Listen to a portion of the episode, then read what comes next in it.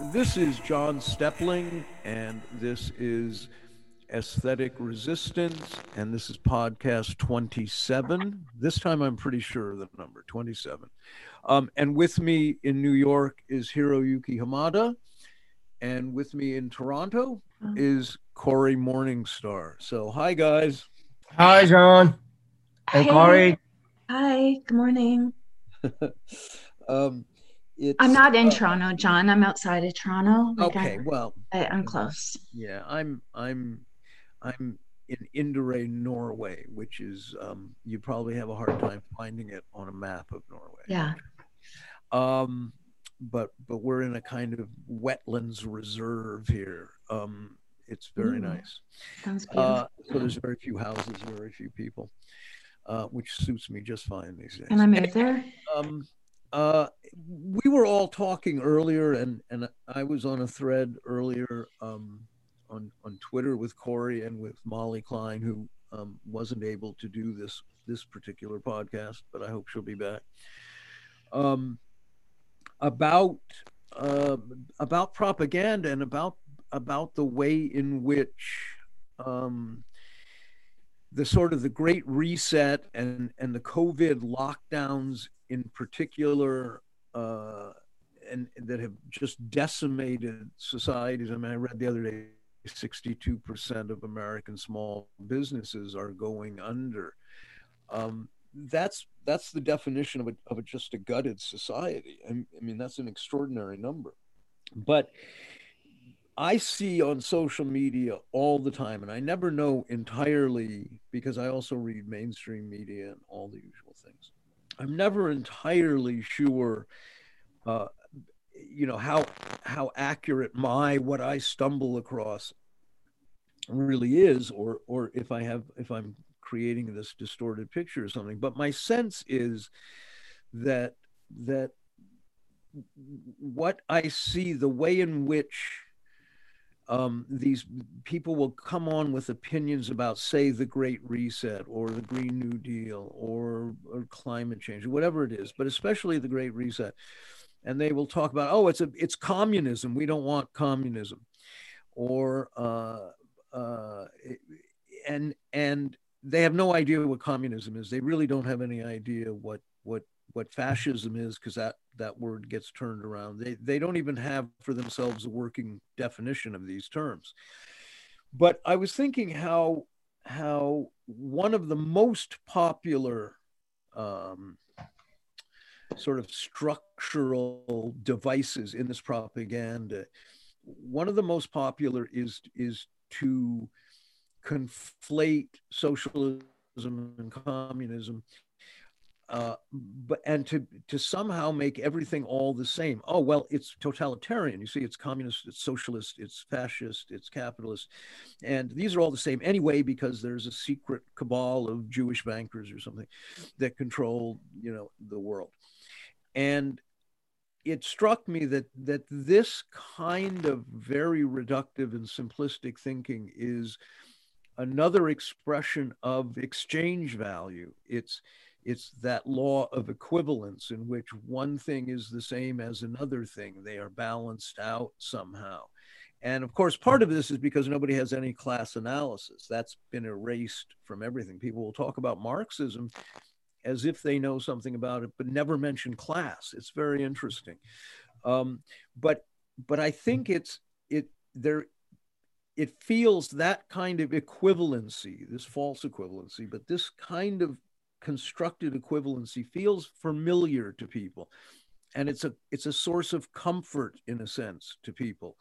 Um, so that explanation uh, feels like something they know about and and understand. And it, as i say it's familiar. And so they embrace it where if you actually had to explain what capitalism does and and what surplus value is or whatever um, uh, and and the nature of markets and and on and on and on and and the way money works it, it's much less familiar it's very it's hugely unfamiliar in fact and and so it is I because I I my experience is I will see people or hear people tune out. They just will shut down. They don't want to talk any further because um, it is suddenly into a realm that feels acutely uncomfortable. And just I'll throw this over to you too. But the other thing that that sort of intersects here sideways, as it were, is this idea of fact checkers. Because somebody sent me a, a, a, Snopes thing the other day about the sterilization of vaccines that cause sterilization in Kenya. And um, Snopes said, oh, no, that's false. And I, I thought, well, um, of course they said that, but why? This is a really smart guy I know that sent me this. Very, very sharp guy, and um, he's a he's a psychotherapist and and you know very literate, and yet you know there he is resorting to Snopes, and that's that that strange need for a reductive, simplistic um, declaration from a source that identifies as authority and feels somehow scientific, right? Because that equivalency always, in some sense, carries like the residue or baggage of, of scientific legitimacy. Anyway, all right, let me just throw that out to you guys um, if you have any thoughts. Oh, go ahead, Hiroyuki. Well, um, the fire? I don't know. I, I feel like you know I, I keep uh, saying the thing, uh, same thing over and over. I it, it just comes down to the fact that we have authoritarian uh, structure, and uh, the, the very nature of the authoritarian structure is that the the rules are unconditional. You know, it's there's no uh, flexibility um, uh, to the rules, and the rules are um, uh, putting up those uh, frameworks that uh, define what's uh, acceptable and what's not acceptable. So when the conversation uh, reach those places, people sense that, and you, you know, people either get upset because they they are internalizing the system uh, uh, within their identity, they they get personal. You know, they get upset, they are angry, and also they get they're at the tough spot because there's no answer to it because it's unconditional. You know right. that you you just can't say no. When, when if you say no, you're gonna be excluded. You're gonna be um, uh, you know you're gonna be the witch. So um, yeah, well, well, it's also that that you know the same thing that comes out of that when, when people will say, "Oh, well, but what what are you going to do about it?" You know, right? do about it? Um, all this analysis, but what are you going to do about it? Like as if it's my job to have a solution to you know the world historical record or something. I right. don't know. You know, apparently nothing because I don't have very much power. Um, but I but I do what I can, you know, and and um, I've seen I've seen people say that to you, Cory, and I'm thinking, you know, I don't know anybody who has turned out a larger volume of really significant essential stuff than you have over the last few years. Uh, you know, just just the sheer volume of of it, um, and yet and yet people, you know, people will dismiss it because somehow there's not. It's almost like because there's nothing to sell you know? That's um, how i felt about the um about the mass. I felt like the social distancing wasn't adequate because there was nothing to sell. So when the mass came it could be consumed. Yeah yeah. Right and really then and then there was this huge uptake because it was like the pink bracelet on the hand right the pink ribbon or whatever that is to show you're um, a good citizen right or the or the red poppy Right. Um, and, and that mask could be consumed. And then it went um, very, very quickly took hold of the whole populace.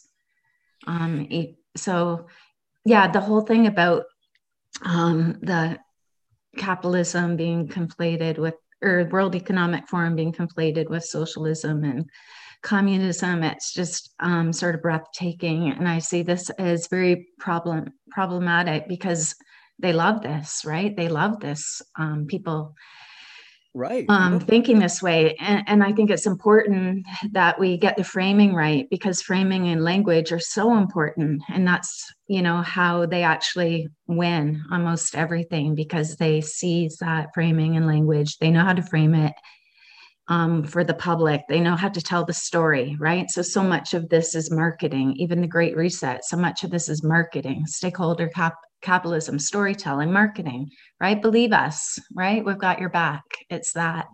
And so I've been thinking, I mean, even I I've been thinking a lot. I was listening to Molly Klein yesterday to all her um her um podcasts or whatever they are on YouTube and really trying to knock out, you know, what this is going forward because I think we need to define it before they do. Um, I think it's important. I think it's worthwhile. And so that's what I've been thinking about, even in my sleep, trying to figure out how how to, um, you know, really concisely and easily, so it's easily understood, so people can um, get it. You know what this is going forward, because yesterday even I went back because I remembered that um, the Hewitt Hewlett Packard Foundation. I had read this paper on neoliberalism where they I mean, this is one thing about them. You're able to find a lot of information because their egos are so big, they can't help but brag about their accomplishments. And so, um, Hewlett Packard, the president, wrote a paper on and how the foundations were responsible for the creation and nurturing and fostering of neoliberalism. Right? Not not even the governments, the foundations. No. They they drove it.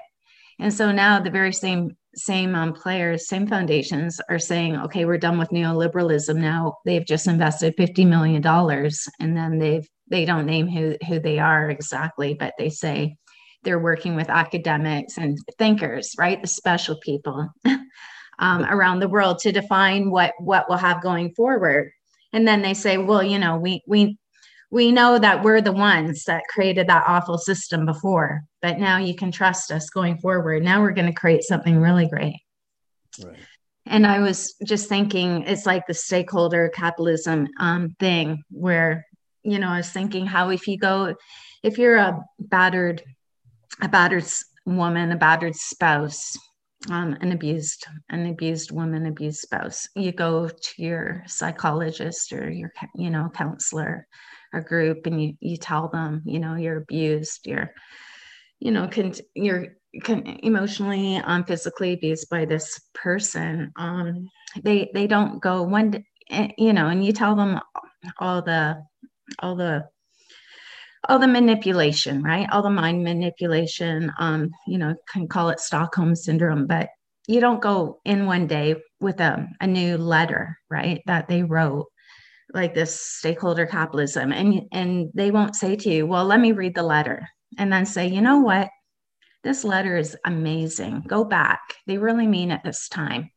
They don't say that. They say this letter is bullshit look at how you've been treated in the past. Get the fuck out of there before they kill you right? And so this whole idea that now the again these very same people that um you know don't even don't have any qualms about killing hundreds of uh, thousands of, of women men children to to you know seize the resources in countries um, that they destabilize occupy. Like we're supposed to believe these people are care about the environment going forward care about us going forward. Now we're being made into oh stakeholders of the system you know um well excuse me.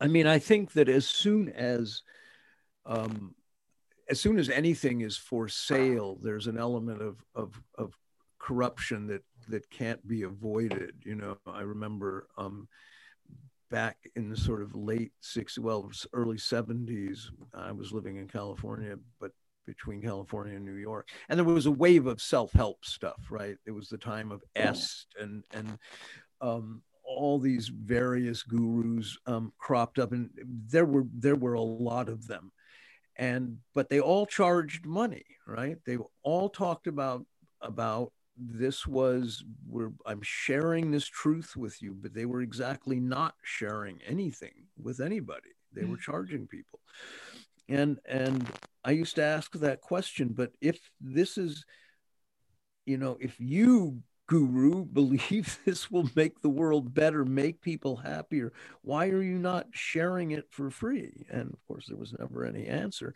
And what's amazing, of course, is that, is that nobody found that strange at all.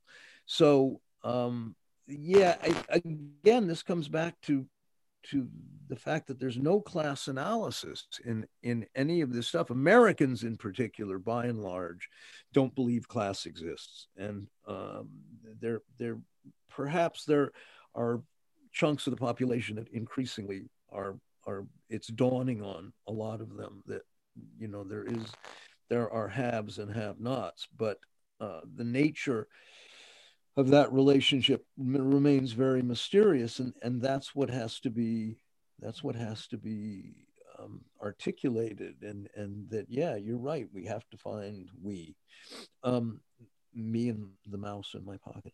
Um, we have to find a language that that uh, defines very specifically because the propaganda is just pouring in all the time and it's extraordinarily confusing and it's it's um, uh, there's not just a lot of it. There's a lot of it, some of which makes a little bit of sense, some of it which makes no sense, and there's always a kind of scapegoating mechanism involved too.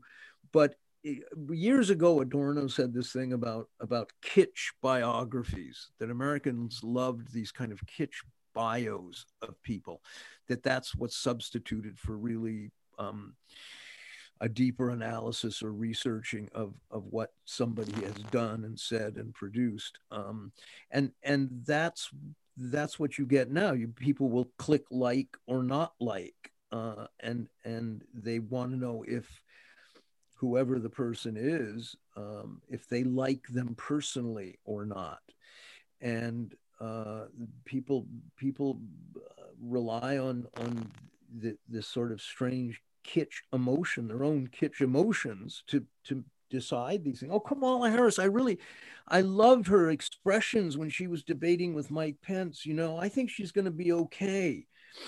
And th- it's that level of of um, of I don't know manipulation, emotional manipulation, which is very very base. I mean, it's very rudimentary and yet that you know it's it's a lot of how people end up choosing their opinions. Opinions are like shopping. I've said that's that before but um yeah i i don't know. It's it's um the the lack of understanding about how capital the, the very idea that capitalism is exploitive at its at its core. This is something that most people don't accept. I mean, a large number of Americans, at least, or Westerners. Um, the, the default setting is that the government doesn't lie to us intentionally, except for a few bad apples, and uh, and that that basically people want good things to happen, and and basically capitalism is the only thing that um, has ever made any sense. And, you know, we certainly don't want communism and on and on and on. Um, so, yeah, I don't know. It's disturbing to me. And um, I know last time you, I commented about my personal angst and you said, yes, because we're being reprogrammed. And I thought, well, and that's very true. But this touches on something else. And I'll just throw this out too. Um, because a lot of people who do great research and are really, really good, um, Alison McDowell is one of them. I mean, she's an amazing researcher. Um, and I sometimes am frustrated because I feel her conclusions are, are, are, are, are confused, as it were, confused conclusions.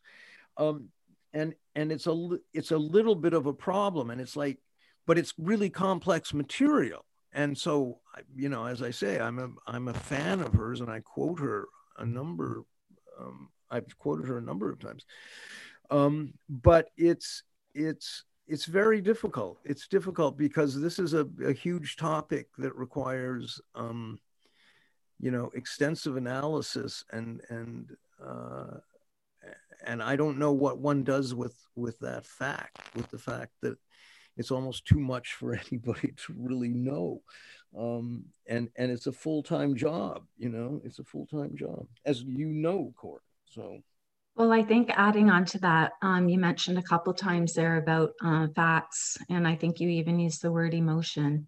And the, I mean, all the PR firms, the public relations agencies, marketing, that all these corporations, um, you know, they funnel uh, millions, uh, billions of dollars um, through the foundations, and then that all goes to the NGOs. I mean, all of this is driven by marketing, um, advertising, polls right? It's um, all of this is an extension of this is an apparatus of capitalism, and they know full well. And I don't know if we discussed this before, but they everything is based on the on the fact, the scientific fact. They know that people are driven, the decisions they make, the things they believe are based on emotion, not on facts right? And so everything is how to make people how how to seize that how to manipulate that emotion right? So it's not based on logic or facts anything.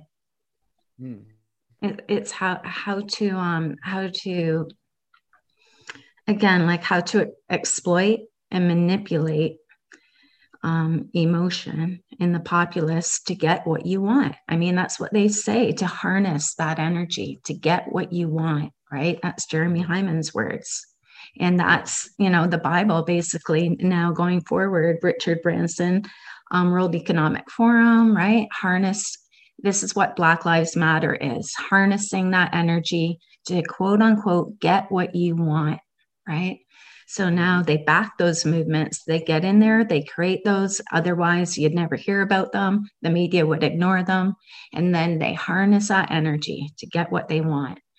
And, you know, you've got now the whole um, purpose working with UN, Nike, all the biggest corporations in the world. That's a major thing. Um, the Black Lives Matter is like the new um, corporate anthem, corporate uh, you know for for going forward. They're the new stakeholders right? And what i've noticed in my research over the last month is right at the forefront of everything now for um where whether it's um any kind of paper document any kind of website right at the forefront is a black face right? It's like look at us. We we finally get it. We're on board right? We're we're not racist so now that's that's their place um now they're they're a stakeholder. There's your face. And now we're going to use you to further exploit you to yeah. to further right?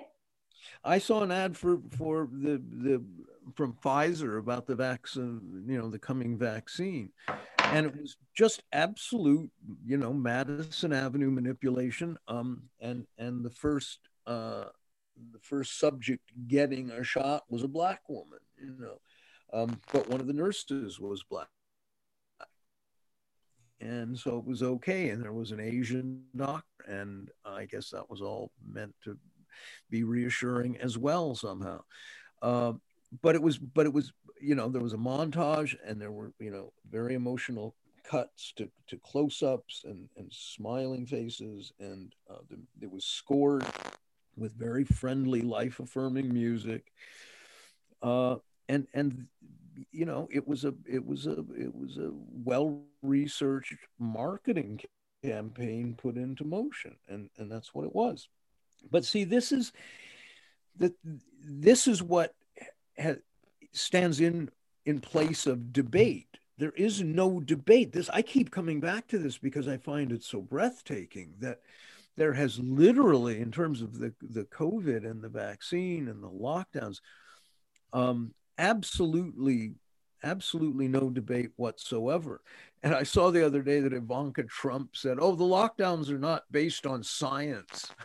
I thought, well, you just set back um, you know, uh, skepticism about this stuff uh, by a couple of years with that one remark, because it's it's cheer the hero and hiss the villain, and the Trump family are villains, and so anything they say, people are going to reflexively um, take the opposite position, and um, we're familiar, we're all familiar with, you know, the the uh, sort of pejorative uh, labels conspiracy theorist or truther. This is the one that gets me too. Speaking of Molly, she pointed out it's like this pathologizing of truth. What's wrong with being somebody who's after the truth? But um, I guess you shouldn't be because you can just go to Snopes and get the truth. Uh, it's everything's a menu. Everything is a drop down menu from which you select, you know, the most frequently asked question. And uh, it's, it's, people are increasingly uh, uh, reluctant to express a dissenting opinion about pretty much anything, I think, um, or certainly large numbers of of people are. On the other hand, of course, there are massive protests around the world against against the lockdowns. Even in the US, there have been marches and is zero coverage in the media. Absolutely, um, absolutely no coverage at all. Zero. And you, if if what you do is watch mainstream media, you would have no idea um, of the hundreds of thousands of people that are refusing uh, the the this pseudoscience of of lockdown mask wearing and all of this stuff. Yeah and even, even that even that's framed as like um you know nazis or trumpites or whatever the you know whatever is all all framed as oh if you go out if you're against the lockdowns or um have you know question anything about the mainstream narrative then you're shamed isolated right? You're you're you're right wing right?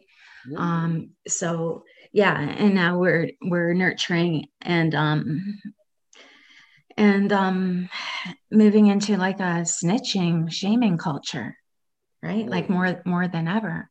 Yeah yeah. Well i i think that that that it's a culture a snitch culture already and it's intensified greatly. But i remember that idea of, of being an informer, a snitch, tattletale, whatever.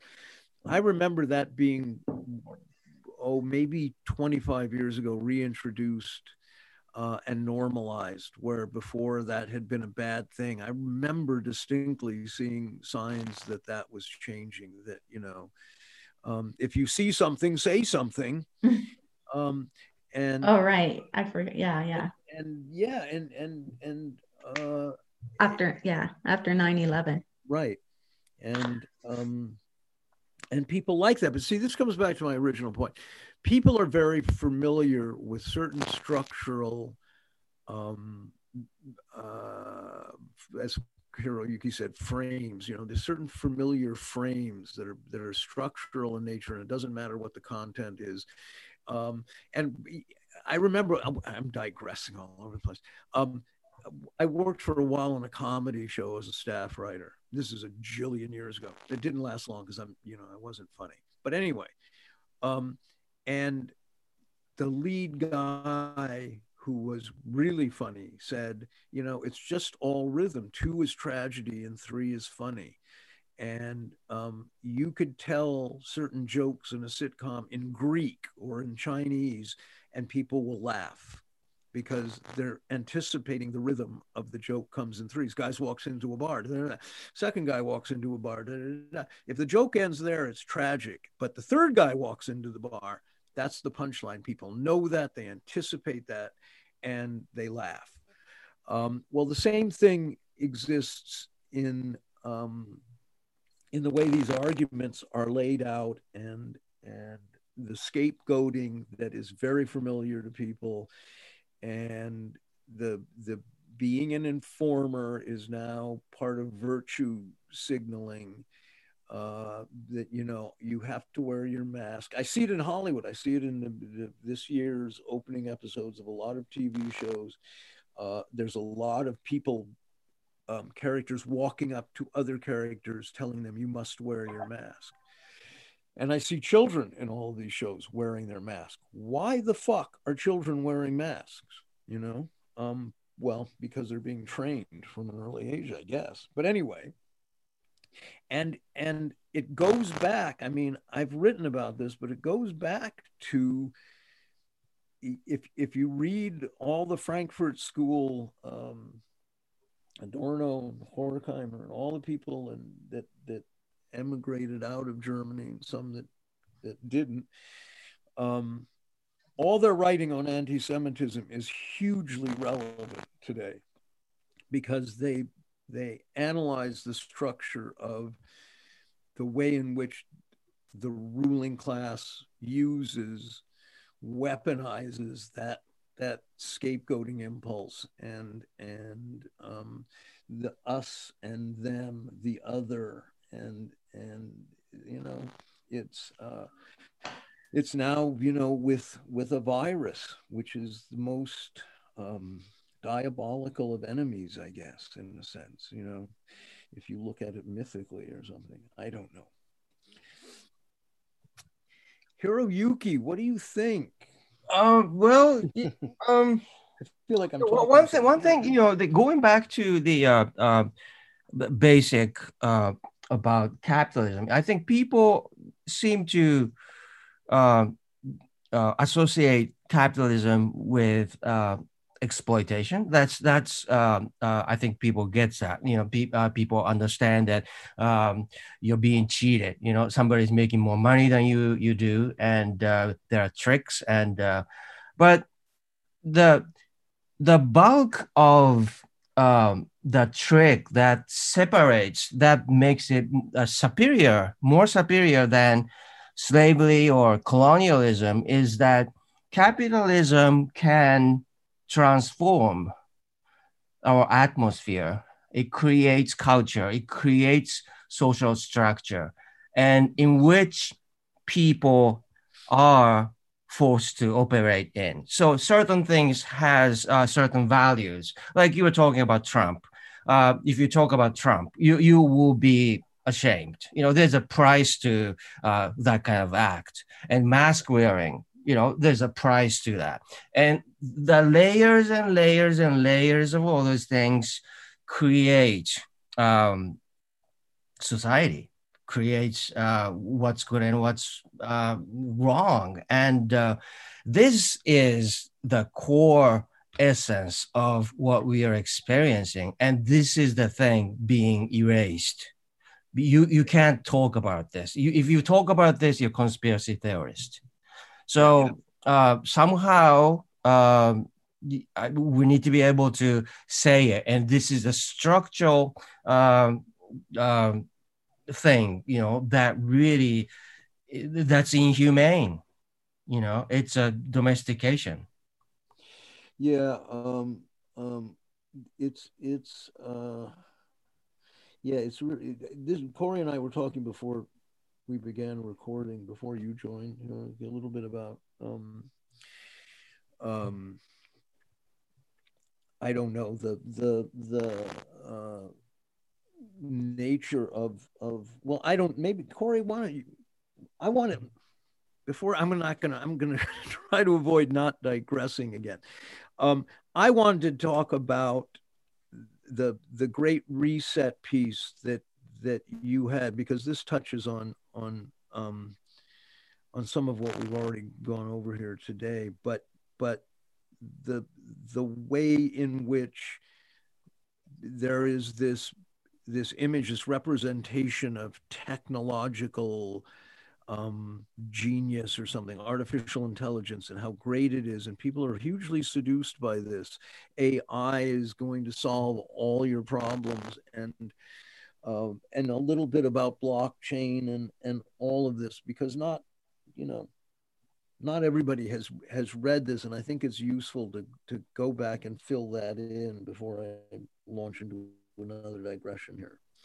I don't know. It's sort of like um, industrial livestock where they put the slaughterhouses out in the country and there's no windows and no one can see what's going on in there and no one wants to see, right? So they go to the grocery store and they buy they buy their meat and it's like you know full of cruelty and pumped with hormones and antibiotics, but it's sold as um, you know it looks it looks i mean i guess it looks fresh and good or whatever but you don't see um, what's behind it and that's what the fourth industrial revolution is in a way it's per, people perceive it right even the names the cloud right? Even Amazon, all these things. It's like the suburban houses, how they're all named after all these subdivisions are named after what they destroyed, right? Um, right. Birchwoods or whatever, Fox Trails, right? All the stuff we killed to make this, that's what we're going to call it.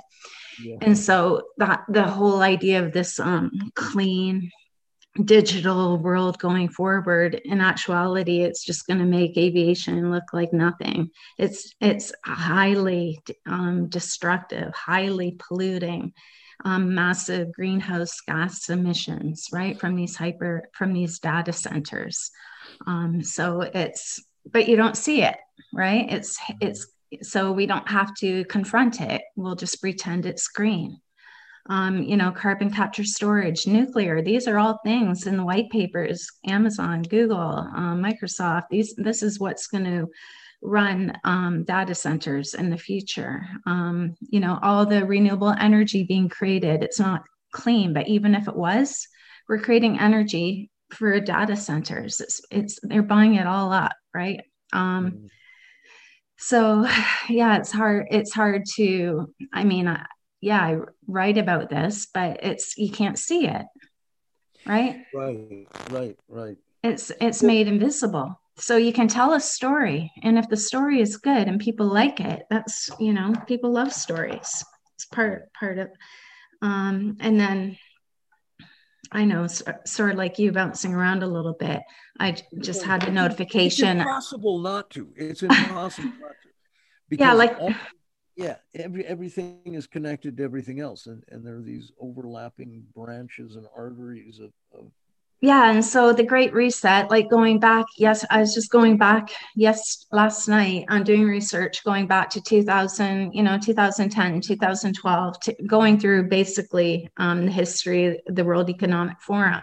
And going back to when they start talking about um, a required reset there's a lot of talk about um, the and they use the term the hollowing out of the middle class right? The hollowing out of the middle class coming from automation right? And this goes back this starts i don't know 2016 2017 this is not again like these things don't happen overnight. There's massive planning involved in this. And they have you know thousands they have foundations. They've literally thousands upon thousands upon thousands of NGOs, think tanks to carry out their work. Right? There's no um, limitation to there. I mean, it's unlimited. The money spent on all of this to secure, protect, and, and expand their system. Right?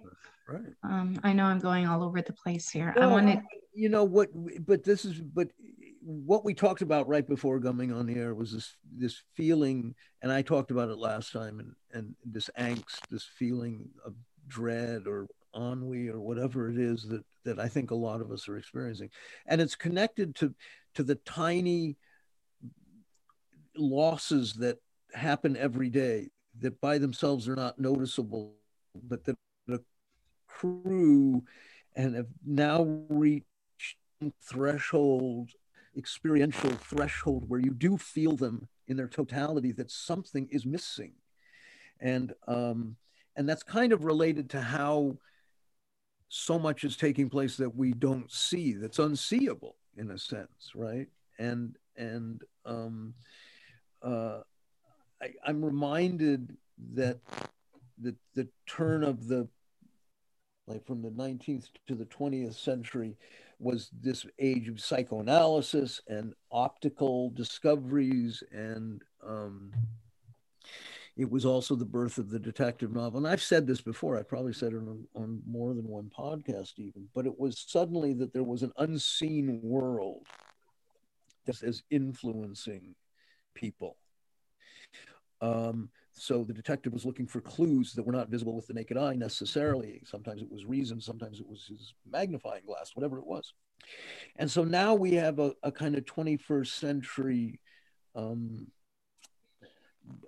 version of that taking place on some level. Um, but it's but it's all very accelerated and and um, and and happening at a at a pace that makes it very difficult to to uh, to keep track of for oneself. I think. Anyway. Well, just, and people don't want to see it. Yeah. so, right, that's a big part of it, and they know that they understand that, and again, exploit that. They know people don't want to see it. They don't want to confront it. Um, people that have, you know, that benefit um, greatly from the system. Hmm. No, people don't, and and I have a feeling that if if you took um, entertainment, um, whether it was Hollywood or wherever you found it, and music videos and and and television and film, and you took the stuff that has been produced, manufactured over the last two years, and compared it to stuff from 20 years ago and compared that in turn to stuff from i don't know 50 years ago. You would see dramatic changes in um, in in this this kind of generalized autism. That was Orr's term, but a kind of loss of affect. There's a deadness even to entertainment today, um, and I think that's part of what fuels uh, the popularity of, of certain kinds of sci-fi, where everybody's in a mask and you can't see faces. The Mandalorian is an enormous hit, right? It's a re- reboot of some Star Trek thing.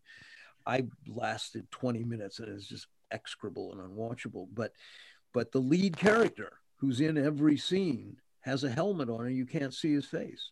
Mm, I've never heard of that show. Um, he's like a, a, a, a Star Trek or Star Wars. Star Wars Yeah. bounty hunter, right? Right, right. But he never takes off his mask. I mean, I find this fascinating. You Mm. know, your protagonist is facing. Well, actually, I wanted to ask. Um, sorry, I hope I didn't interrupt you. I wanted to ask Hiroyuki. I just saw on my screen because we're going into um, in Ontario. We're go- going into um, gray. What's it called? Gray zone on Monday. So it's like super lockdown. It's the highest level, and I just saw a message that London, England, just went down into um, like um, emergency lockdown. So I'm assuming this is happening everywhere that this is taking place. And I see this as a huge experiment over the holiday. I mean, the World Economic Forum said months ago that this is the biggest ex- experiment ever um, undertaken on the global population. That's right on their website. And they know. Um, they know, right, that this is causing massive upheaval, massive mental um, anguish, um, physical harm to women, children, you know, mental harm. So this over the Christmas holiday, this is the first Christmas. They'll be studying this, right? Looking at this to see what the what the fallout is, right? Mm. Um, so I just wondered what was happening where Hiroyuki is if, on that level.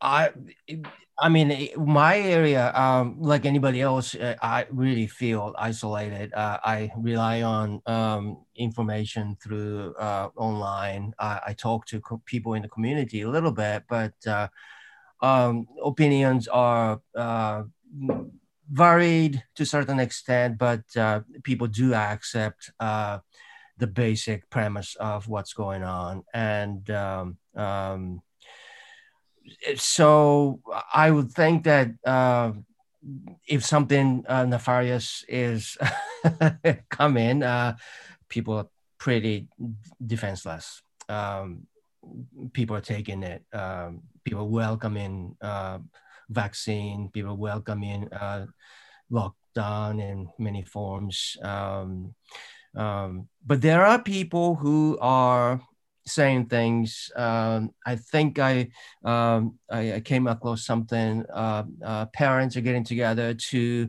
oppose some um, uh, form of school doing lockdown in certain ways. Um, and uh, I, um, when I talk to people I know around, uh, have small chat.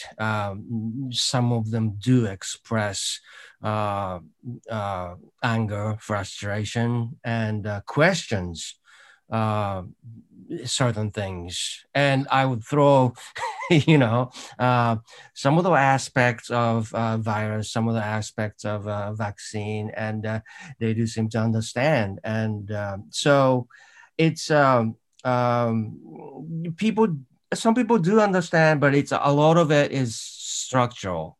Um, you just can't oppose it. Like you know you can't go to uh, go to work um, if you have certain attitude. You know if you don't wear a mask you can't uh, buy stuff. Um, so oh, Yuki, um, for example, next week, so starting Monday, there's no more than five people allowed in a home. So that means Christmas, for example, I can't, I'd have to pick and choose out of my children who's allowed to come and visit me and who can't, right? Um, so what do I do? Pack a, a picnic lunch and go meet them at Costco?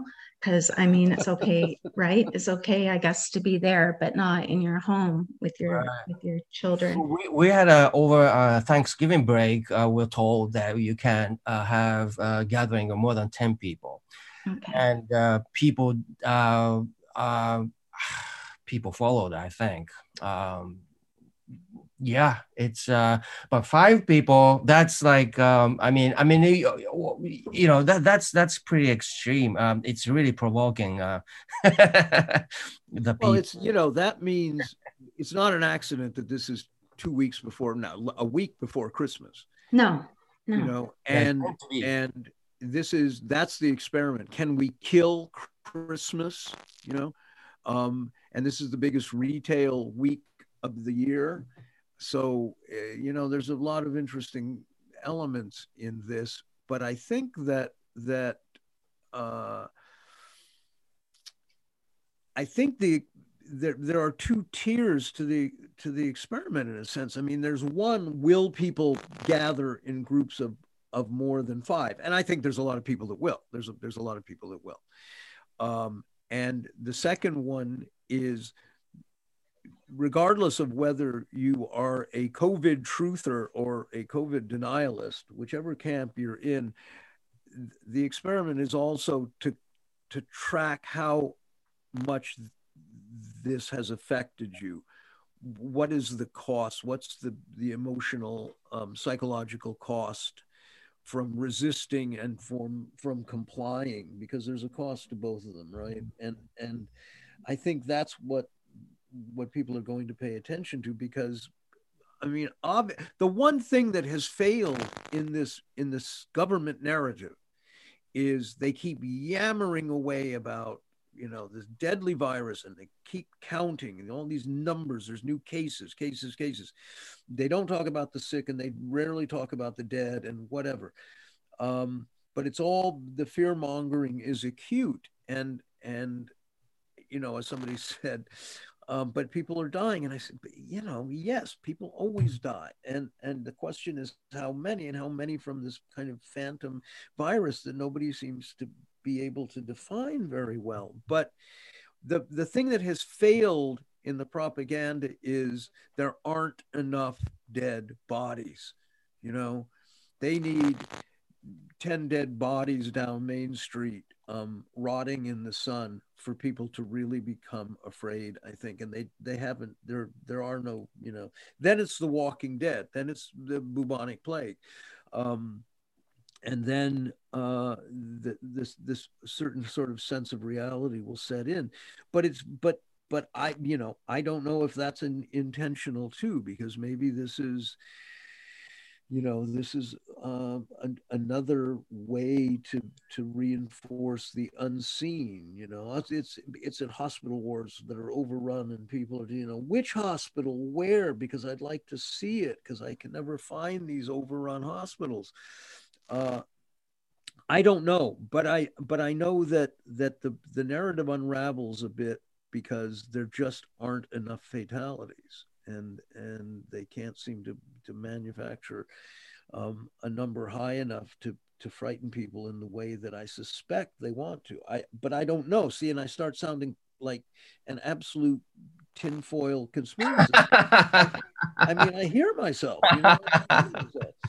uh, but but there That's the thing, clearly, yeah. clearly, clearly 50 million jobs lost, 62% of small businesses going bankrupt is not based on a medical reality. That I can say for sure, right? Right. This, this pandemic did is not does not justify those economic actions, those authoritarian, anti-democratic, you know, non-debated actions. That has that has nothing to do with with um, with medicine. That I'm sure of. Beyond that, I don't think I'm sure of anything, frankly. But I have my suspicions. Anyway. Well, and they're predicting. Um, I mean, they have since the since it started. Actually, in early spring, they've been saying the whole time. Um, expect famines from COVID throughout the global south. I, I forget how many millions of additional deaths they um, foresee due to COVID, but it's actually not due to COVID, it's due to the lockdowns and the draconian measures. So, you know, again, like always, why don't why don't those deaths matter? Right. You know, that's why Omali Yeshitela calls this the white man's virus because it's oh, it's um, a virus that can affect white people. So now it matters. You know, um, the other the other deaths apparently don't matter. Um, uh, well, yeah. I just did. I was just on Press TV um, two days ago talking about Yemen because there was a new report um, came out about the humanitarian catastrophe in Yemen, which of course the U.S. trained the Saudi pilots, helped them with targeting, armed the entire Saudi military for this genocidal assault on the poorest country in the Arab world. And now the numbers of children, I mean, one bombing raid killed 20 children, Yemeni children. Um, and and the the complete numbers are actually not known at this point, but it's something like I don't know what percentage, an obscenely high percentage of the country is food insecure. There's cholera outbreaks all the time, all the diseases of insanitation, whether it's dysentery or dengue or whatever it is, are rife everywhere, and um, and yet, you know, this causes barely a ripple in people. Um, yeah and and their country, the UK and the US, um, are directly responsible for this and for supporting a a, a barbaric, absolute lunatic monarch because he sits on a lot of oil. You know, well, and it's not just that, of course. Um, he plays a, a, structural role too, and um, my conclusion that day was, you know, uh, Netanyahu visited bin Salman with Mike Pompeo. They all had a visit at some coastal city in Saudi Arabia to sign an agreement, along with the defense minister of the Emirates. Uh, and I said, what has become clear is that these monarchies um, and the Israeli state, and by extension, the United States government, the UK government, NATO, the EU, these are the enemies of the, you know the common Arab, the Arab working class. They are the enemy every bit as much as you know anybody you can think of historically. I mean, those monarchies are um, are absolute enemies and and are bent on you know the annihilation of of their of their populations essentially uh, and and we're starting to see that now. I mean, Yemen is a is a perfect case. There's absolutely no medic uh, uh, medical. There's absolutely no military reason to bomb Yemen, right? None, zero. And there's nothing to bomb anymore anyway. But they keep bombing it. They bombed schools. They bombed hospitals. They bombed water purification plants. They bombed everything, the entire infrastructure. And now they're bombing it a second time because they've run out of anything else to bomb. It's no fun bombing the sand, I guess. Um, and yet, again, this is this is mostly invisible to Western consciousness that is more concerned with, I don't know, how cute Kamala Harris was in her debate with Mike Pence. Non-debate. I mean, the whole thing is just just kabuki. It's just so bizarre and sickening at this point. I don't know. It's it um, is sickening. But um, I think that you're right. This is this Christmas is going to be a going to be very interesting. Um, um, another thing happening to um, John and Hiroyuki while everyone's hysterical over um, the the virus is um, what's his name, Gordon Brown and Larry Summers are leading um, this, you know, quote unquote debt relief for 40 countries that have been, you know, further propelled into um, crisis, financial crisis by the COVID. Again, not not accidental. Like as the whole economy contracts, right? A mm-hmm. massive corporate coup. So they're talking now about um, debt relief for 40, 40 countries in the global south. Um, probably, I, I don't know them off by hand, but I think they're mostly in Africa. And they'll be, um, you know, they're talking about debt for climate, debt for sustain- sustainability swaps tied into the SDGs, which are the emerging markets. Um, this will be a way, another coup of the commons, right? Um, more ways to seize land and resources. Um, so yeah, just another another thing happening, right? That no one's even seeing or paying attention to.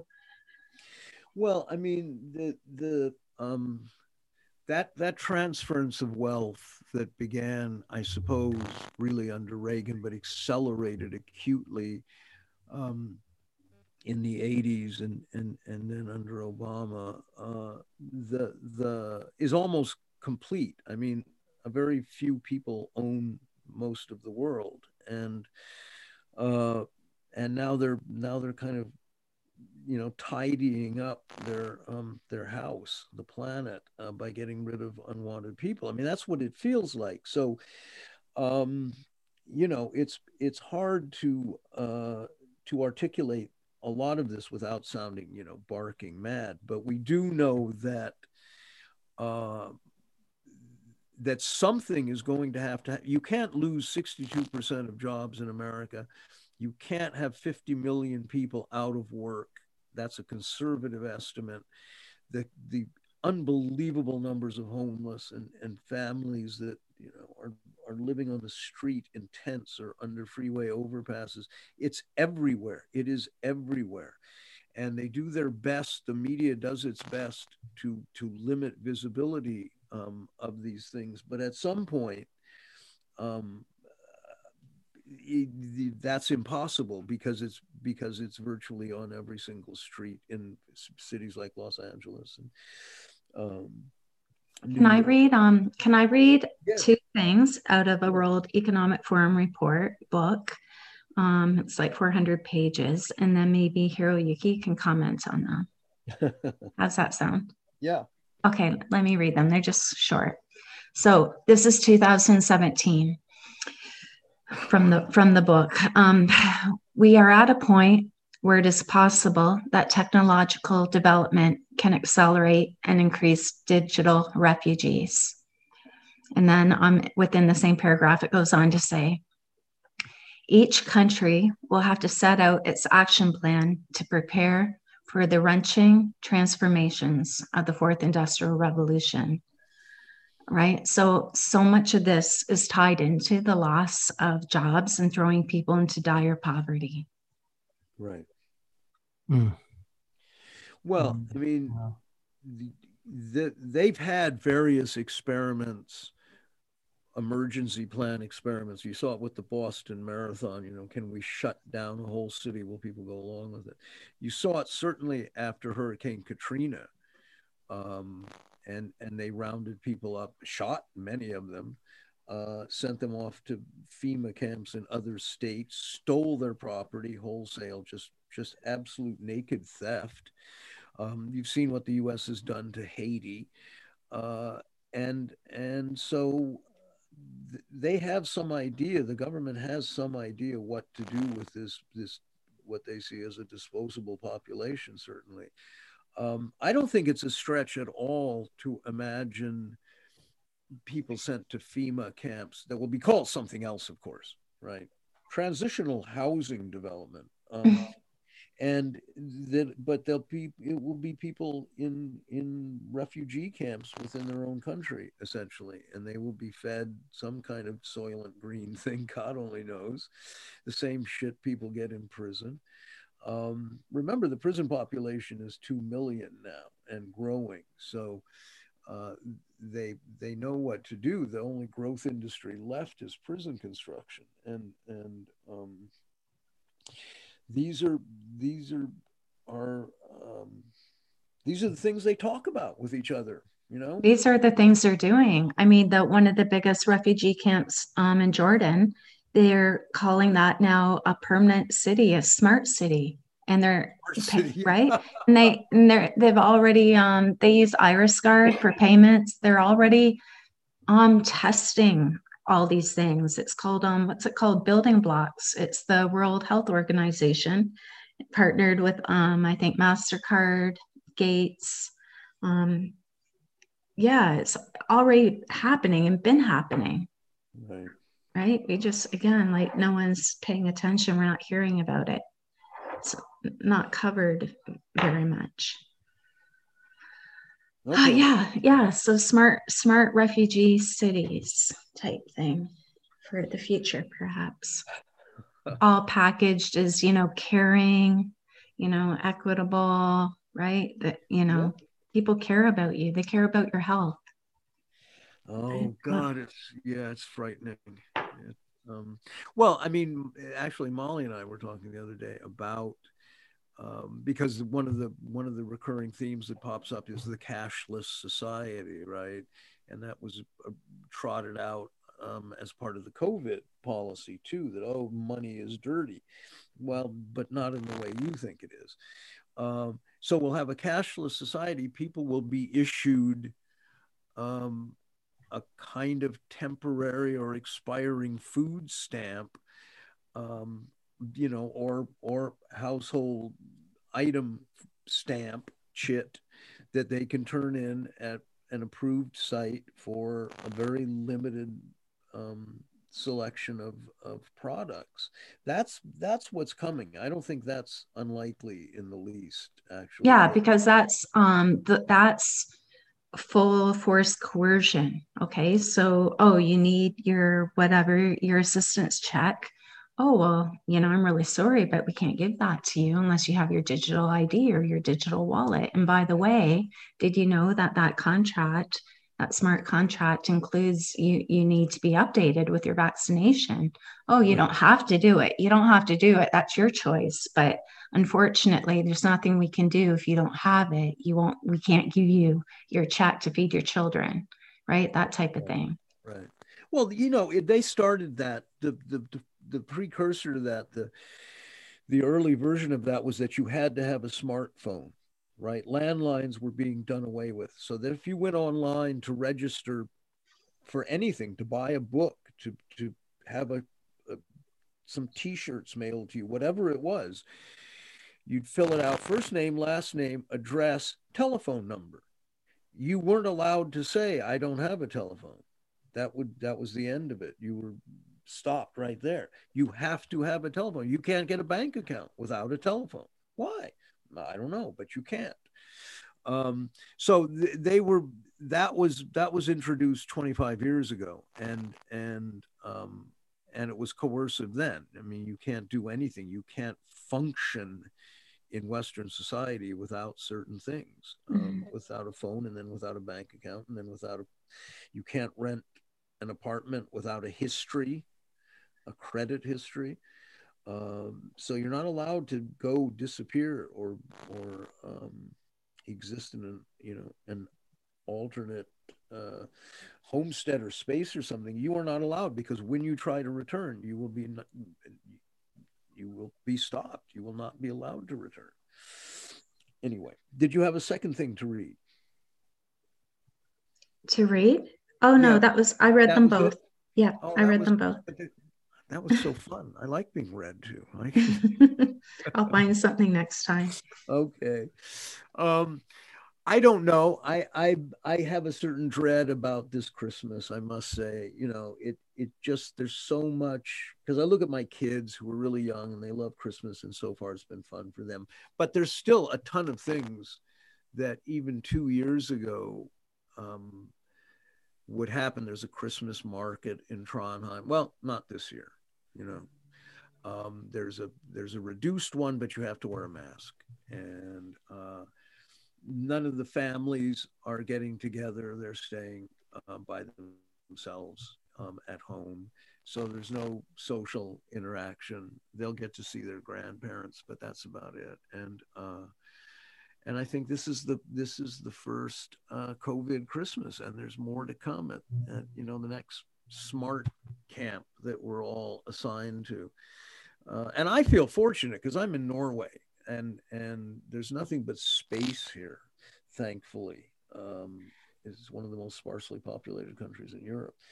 Um, and in fact, only 2% of land is cultivated in Norway, same in Sweden, actually, uh, which is pretty remarkable when you compare it to the US and stuff. Anyway, um, I don't know. What are you doing for Christmas here, Yuki? I, well, we usually uh, do gathering at um, uh, my wife's uh, uh mother's place, and uh, but we uh, obviously we, we we will have a hard time doing any of the traditional things because yeah. of the situation, and um, yeah, so I don't I don't really know. I'm I'm um, yeah, it's a really uh um, it makes me think you know like like uh, there's one thing that this thing is exacerbating what's been uh, going on but at the same time it looks like uh, you guys are right that this is uh, an experiment. And uh, um, it is a good opportunity to gauge how big the cage should be and what kind of shape should it be and we're giving out information uh, clues how to be domesticated. It, it's yeah. a, it's um you know we we will scream and shout we will talk about it but if we don't have the cohesive view of the whole thing we will be part of the experiment we're giving out uh, crucial information for the uh, establishment to determine uh, the kind of prisons we're going to be in. Well, it's pretty breathtaking that this happened so fast. We talked about that last time, and and um, and I've had this this this sort of shadow following me around because I kept thinking this is just never going to ever return to anything remotely normal, and all of the things I still wanted to do and people to see and move about and meet with and have theater, do other, is never going to happen now. Now it's almost becoming uh, rote survival, you know, to stave off madness. Uh, what did Artaud say? Slavery or madness? Um, so, so uh, we shall see. Cory, you, what are you gonna? Where are you gonna be at Christmas? Um, I'll do whatever I like. uh, we just have dinner. We don't do anything else. We just have dinner and get together. Yeah. But I mean, they'll be watching, right? Most years, I think people, that's one day people will turn off their computers and they will put their phones away and they spend it with their families.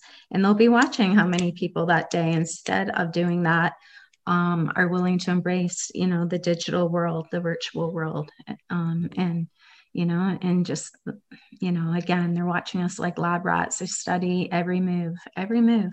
They're, yeah. you know, you can you can see all these reports. McKinsey comes out constantly with, um, you know, how things are moving, how things are moving, and they're stunned at their success. I mean, what they've what they've wanted over years is happening in months, even in weeks, with very little, um, without with very little difficulty happening in months instead of years uh, with little difficulty. Uh, we'll see what happens if these protests grow. Um, I, you know, there's clearly a lot of people that have reached a point of nothing to lose. Um, and there is desperation everywhere. So that's actually a big part of this as well. They recognize that when people have nothing to lose, they will revolt. That they can be that it's funny, you know, like you said before, John. Um, Hiroyuki, I, you know this. We, you've said before. We've talked about this. I think in co- communications online. how people can foresee the end of the planet before they can foresee the end of capitalism right the end of the system destroying us they they can't imagine it but the funny thing is the irony is the ruling class can imagine it and they're terrified of it right so whereas we can't see it they certainly see it and they are very afraid. And where we see um, many people feel we have no power they fear our power right? So a lot of this again storytelling trying to get another we need a new you know that word a new social contract.